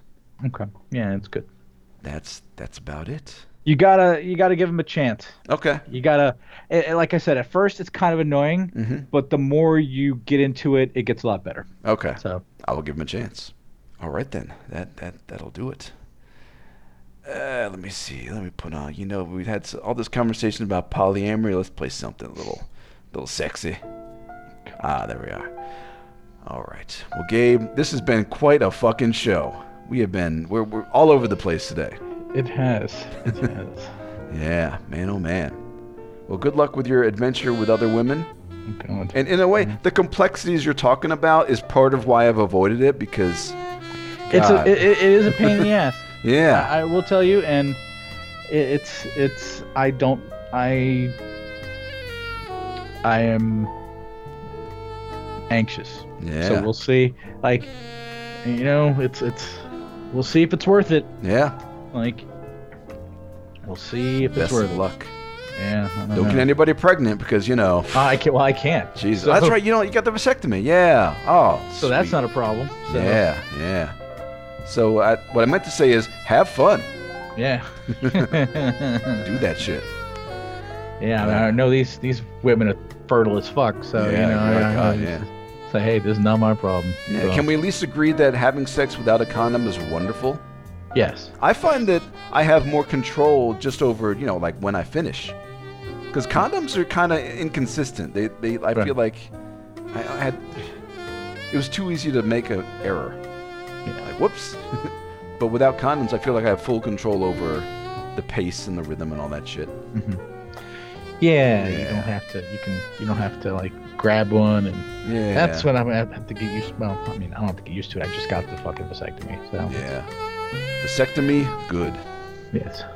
All right, Gabe. Well, that'll do it for our show. All right. We're done. Done for the day. Done. So, thanks for coming out. Thank you, Gabe, for coming out, and thank you, listeners, for listening. Absolutely. And stop telling women what to do with their uteruses. That's right. Fuck off. Yeah. Jesus. All right, folks. We'll see you next month, and be well. All right. Bye, folks. Bye, everybody. Thank you for listening to WNOD. This concludes our podcast day.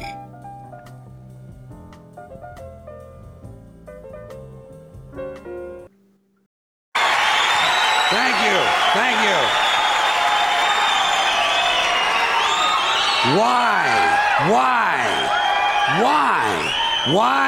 Why is it that most of the people who are against abortion are people you wouldn't want to fuck in the first place, huh? Boy, these conservatives are really something, aren't they? They're all in favor of the unborn. They will do anything for the unborn. But once you're born, you're on your own.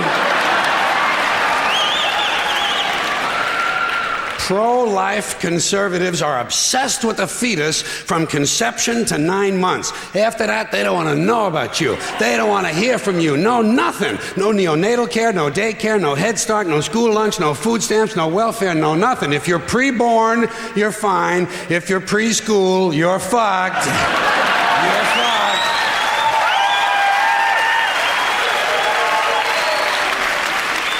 Conservatives don't give a shit about you until you reach military age. Then they think you are just fine, just what they've been looking for. Conservatives want live babies so they can raise them to be dead soldiers. Pro-life. These people aren't pro-life, they're killing doctors. What kind of pro-life is that? What, they'll do anything they can to save a fetus, but if it grows up to be a doctor, they just might have to kill it? They're not pro-life. You know what they are? They're anti-woman. Simple as it gets. Anti-woman. They don't like them. They don't like women. They believe a woman's primary role is to function as a broodmare for the state. Pro-life. You don't see many of these white anti-abortion women volunteering to have any black fetuses transplanted into their uteruses, do you? No, you don't see them adopting a whole lot of crack babies, do you? No, that might be something Christ would do. And you won't see You won't see a lot of these pro-life people dousing themselves in kerosene and lighting themselves on fire. You know, morally committed religious people in South Vietnam knew how to stage a goddamn demonstration, didn't they? Huh? Hey. They knew how to put on a fucking protest. Light yourself on fire! Come on, you moral crusaders, let's see a little smoke to match that fire in your belly. Here's another question I have. How come when it's us, it's an abortion, and when it's a chicken, it's an omelet?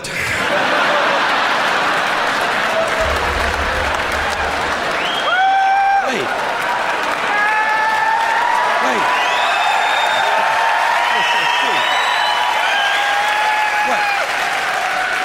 Are we so much better than chickens all of a sudden? When did this happen, that we passed chickens in goodness? Name 6 ways we're better than chickens. See, nobody can do it. You know why? Because chickens are decent people. You don't see chickens hanging around in drug gangs, do you? You don't see a chicken strapping some guy to a chair and hooking up his nuts to a car battery, do you? When's the last chicken you heard about came home from work and beat the shit out of his hen, huh? Doesn't happen. Because chickens are decent people. But let's get back to this abortion shit. Now, is a fetus a human being? This seems to be the central question. Well, if a fetus is a human being, how come the census doesn't count them? If a fetus is a human being, how come when there's a miscarriage, they don't have a funeral? If a fetus is a human being, how come people say we have 2 children and 1 on the way, instead of saying we have 3 children? People say life begins at conception. I say life began about 1 billion years ago, and it's a continuous process. Continuous, just keeps rolling along. Rolling along. I say, you know something? Listen, you can go back further than that. What about the carbon atoms? Huh? Human life could not exist without carbon. So is it just possible that maybe we shouldn't be burning all this coal?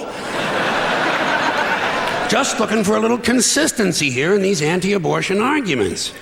See, the really hardcore people will tell you life begins at fertilization. Fertilization when the sperm fertilizes the egg, which is usually a few moments after the man says, "Gee, honey, I was going to pull out, but the phone rang and it startled me."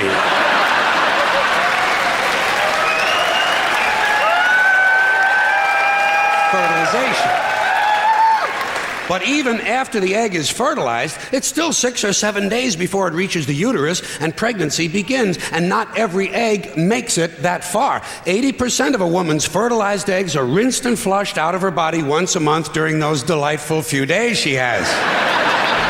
They wind up on sanitary napkins, and yet they are fertilized eggs. So basically what these anti-abortion people are telling us is that any woman who's had more than 1 period is a serial killer. Consistency. Hey, if they really want to get serious, what about all the sperm that are wasted when the state executes a condemned man and one of these pro-life guys who's watching comes in his pants, huh? Here's a guy standing over there with his jockey shorts full of little Vinnies and Debbies, and nobody's saying a word to that guy. Not every ejaculation deserves a name. Now, speaking of consistency, Catholics, which I was until I reached the age of reason.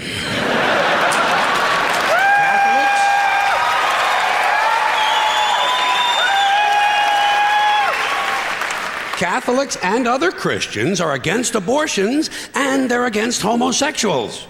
Well, who has less abortions than homosexuals? Leave these fucking people alone, for Christ's sakes. Here is an entire class of people guaranteed never to have an abortion. And the Catholics and Christians are just tossing them aside. You'd think they'd make natural allies. Go look for consistency in religion. And speaking to my friends, the Catholics, when John Cardinal O'Connor of New York and some of these other cardinals and bishops have experienced their first pregnancies and their first labor pains, and they've raised a couple of children on minimum wage, then I'll be glad to hear what they have to say about abortion. I'm sure it'll be interesting, enlightening too. But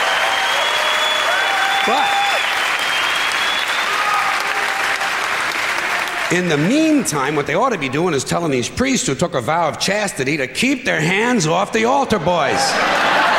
Keep your hands to yourself, Father. You know?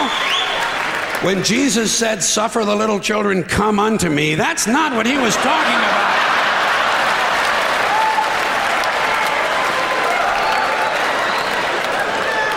So you know what I tell these anti-abortion people? I say, hey, if you think a fetus is more important than a woman, try getting a fetus to wash the shit stains out of your underwear. For no pay and no pension. I tell them, think of an abortion as term limits. That's all it is. Biological term limits. But you know, the longer you listen to this abortion debate, the more you hear this phrase, sanctity of life. You've heard that. Sanctity of life. You believe in it? Personally, I think it's a bunch of shit. Well, I mean, life is sacred. Who said so? God? Hey, if you read history, you realize that God is one of the leading causes of death. Has been for thousands of years. Hindus, Muslims, Jews, Christians, all taking turns killing each other because God told them it was a good idea. The sword of God, the blood of the Lamb, vengeance is mine. Millions of dead motherfuckers. Millions of dead motherfuckers, all because they gave the wrong answer to the God question. You believe in God? No. Dead. You believe in God? Yes. You believe in my God? No. Dead. My God has a bigger dick than your God.